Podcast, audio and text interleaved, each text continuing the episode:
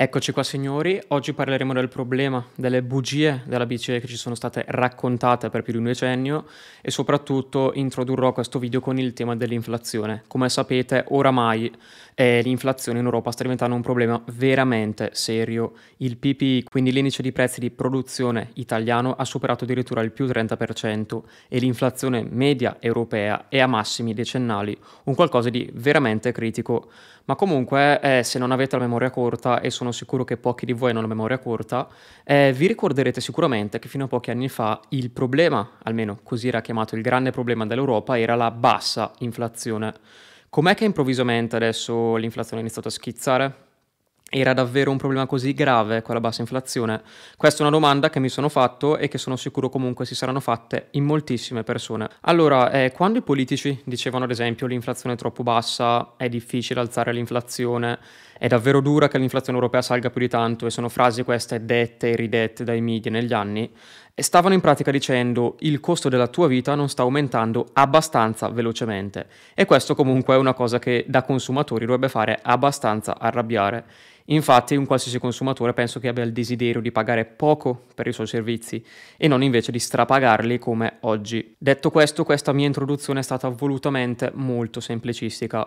Infatti adesso andrò diciamo a scoperchiare il vaso di Pandora andando a rivelare invece qual è il vero problema dell'Europa e il vero problema dell'Europa, come saprei già, non è la bassa inflazione, quello è un problema, diciamo, fabbricato.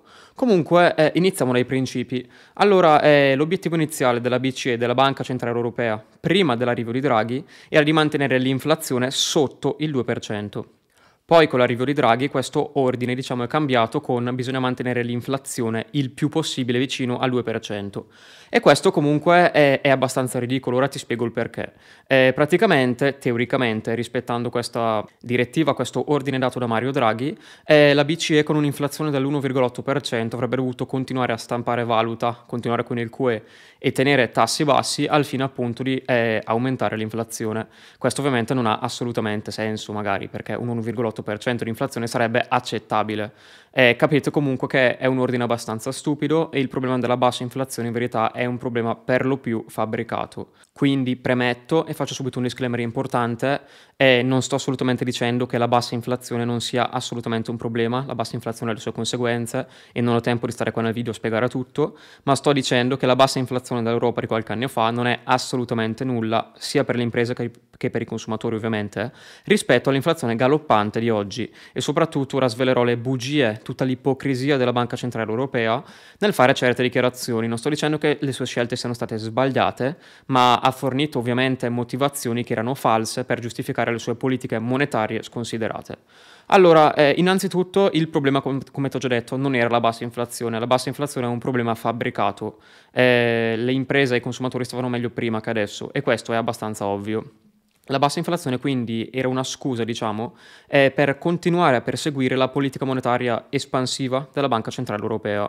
Infatti la Banca Centrale Europea con la scusa della bassa inflazione ha continuato ad espandere la sua offerta monetaria, mantenendo inoltre i tassi di interesse a zero o addirittura sotto zero. Questo ovviamente a lungo termine è altamente inflazionistico e come disse un certo Warren Buffett, eh, l'inflazione è come un tubetto di ketchup, eh, non sai mai quando esce, ma quando esce esce tutta insieme. E questo un po' è quello che è successo ultimamente e signori, ripeto, ribadisco, non è la guerra che ha causato l'inflazione, l'inflazione stava già aumentando prima della guerra. Quindi eh, ora che ha capito che la bassa inflazione non era la vera preoccupazione dell'Unione Europea. Qual era il vero problema dell'Unione Europea? Eh, L'Unione Europea stava affrontando un rischio di insolvenza, soprattutto nei paesi meridionali quali Italia, Grecia e Spagna. Eh, diciamo che questi stati non stanno rispettando la promessa fatta quando si sono uniti all'Unione Europea. Infatti il loro deficit è schizzato rispetto al PIL e quindi cosa ha fatto la BCE? Per risparmiare diciamo, scelte difficili ai governatori, comunque ai politici italiani, greci e spagnoli, e cosa ha fatto? Ha iniziato a stampare valuta, ha iniziato a fare QE, ad acquistare obbligazioni, diciamo, spazzatura italiane, greche e spagnole, al fine appunto di mantenere i tassi bassi, di manipolare il mercato obbligazionario italiano, spagnolo e greco. Questa motivazione ovviamente non poteva essere fornita dalla BCE, che ha sempre usato questo escamotage, questa scusa della bassa inflazione. Ripeto sempre, eh, la bassa inflazione anche quella è un problema, eh. ha, tut- ha grave conseguenze economiche, danneggia le imprese e i consumatori nel lungo periodo e sono assolutamente d'accordo, ma non era quello il vero problema della BCE. E non lo dico io signori, eh, vi basta guardare adesso la situazione attuale. In Europa il target del 2% di inflazione è triplicato e giustamente cosa sta facendo la BCE? Tassi bassi e QE, semplicemente ridicolo signori, con l'inflazione che è praticamente al 6%, quindi il triplo del target della BCE. Ora capite che tutta quella lì era una scusa, perché se la bassa inflazione era un problema dovrebbe esserlo anche l'alta inflazione, no?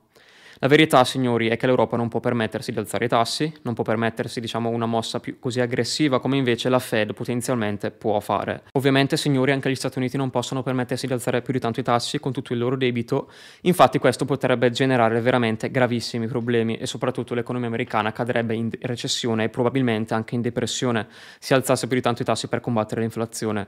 Ma se la situazione americana è critica, quella europea è ancora peggio e avete capito perché in questo video. Eh, quindi le bugie della BCE, diciamo, questo titolo è molto valido e molto veritiero soprattutto. La BCE non poteva dire veramente il vero motivo, diciamo, dei tassi bassi e del QE. Questo perché ovviamente avrebbe sollevato molte proteste, soprattutto di altri stati. Eh, la verità è che l'Italia, la Grecia e la Spagna, senza queste politiche della BCE, avrebbero seriamente rischiato il default.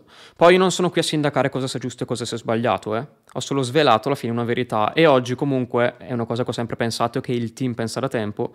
E con la situazione attuale di alta inflazione viene ancora più confermato, la BCE non sta assolutamente combattendo l'inflazione, per lo stesso motivo per cui la BCE stava combattendo la deflazione. Capite ora signori? Non stava combattendo la deflazione, quella era la scusa. E adesso appunto che c'è l'alta inflazione dovrebbe combattere l'inflazione, invece non combatte l'inflazione. Anzi si concentra a dare la, eh, la, colpa a Putin. Ovviamente una guerra in corso fa molto comodo sia alla BCE che alla Fed ovviamente, che ai politici stessi. Eh. Perché spiegare al popolo che l'inflazione magari non è causata dalle tue scelte, sia magari le scelte eh, di politica fiscale che monetaria, ma è causata invece da una guerra a caso, che per carità ha aggravato la situazione, ok, ma l'inflazione stava già aumentando prima della guerra russa-ucraina, ok? Eh, quindi eh, Putin è diciamo una grande capro espiatorio, un escamotage, è una via di fuga, una via di salvezza per molti politici occidentali. Ovviamente, eh, mentre l'economia occidentale viene martoriata e i cittadini ne risentono, eh, i politici hanno pensato bene di proteggere prima loro stessi. Quindi, come hai capito, sta a te cittadino, a te investitore, proteggerti da questa gravissima situazione attuale. Il team di Stogain ovviamente ha pensato a questo, ha selezionato i tre migliori titoli con cui si proteggerà dall'ondata di inflazione in arrivo. Infatti, ad avviso del team di Stogain, sta per arrivare un decennio di altissima inflazione e ovviamente in questo contesto sono davvero poche le società e pochi i titoli che riescono a performare bene. Ecco, il grandissimo lavoro degli analisti della Stock Gain gli ha permesso di selezionare i tre migliori titoli che proteggeranno dalla bomba di inflazione in arrivo. Stanno già facendo molto bene nell'ultimo periodo e ovviamente se il prossimo decennio vedrà davvero un'iperinflazione o comunque un'inflazione galoppante, queste saranno delle vere e proprie macchine da soldi. E ti ripeto, mentre tutto questo accadrà ovviamente, mentre la maggior parte dei titoli e soprattutto i mercati saranno duramente colpiti dall'inflazione. Non serve che ti spieghi io eh, tutte le drastiche conseguenze dell'inflazione, se sei un imprenditore stai provando tu stesso come impresa, se sei un consumatore stai provando tu stesso come cittadino e consumatore, quindi i danni sono veramente netti e chiari e la maggior parte dei settori verranno duramente colpiti, saranno veramente pochi i settori che si salveranno. Eh, detto questo ti saluto, ti ho dato moltissimo valore anche oggi, qui sotto c'è il link per accedere a Protocollo Inflazione e ci vediamo in un prossimo video.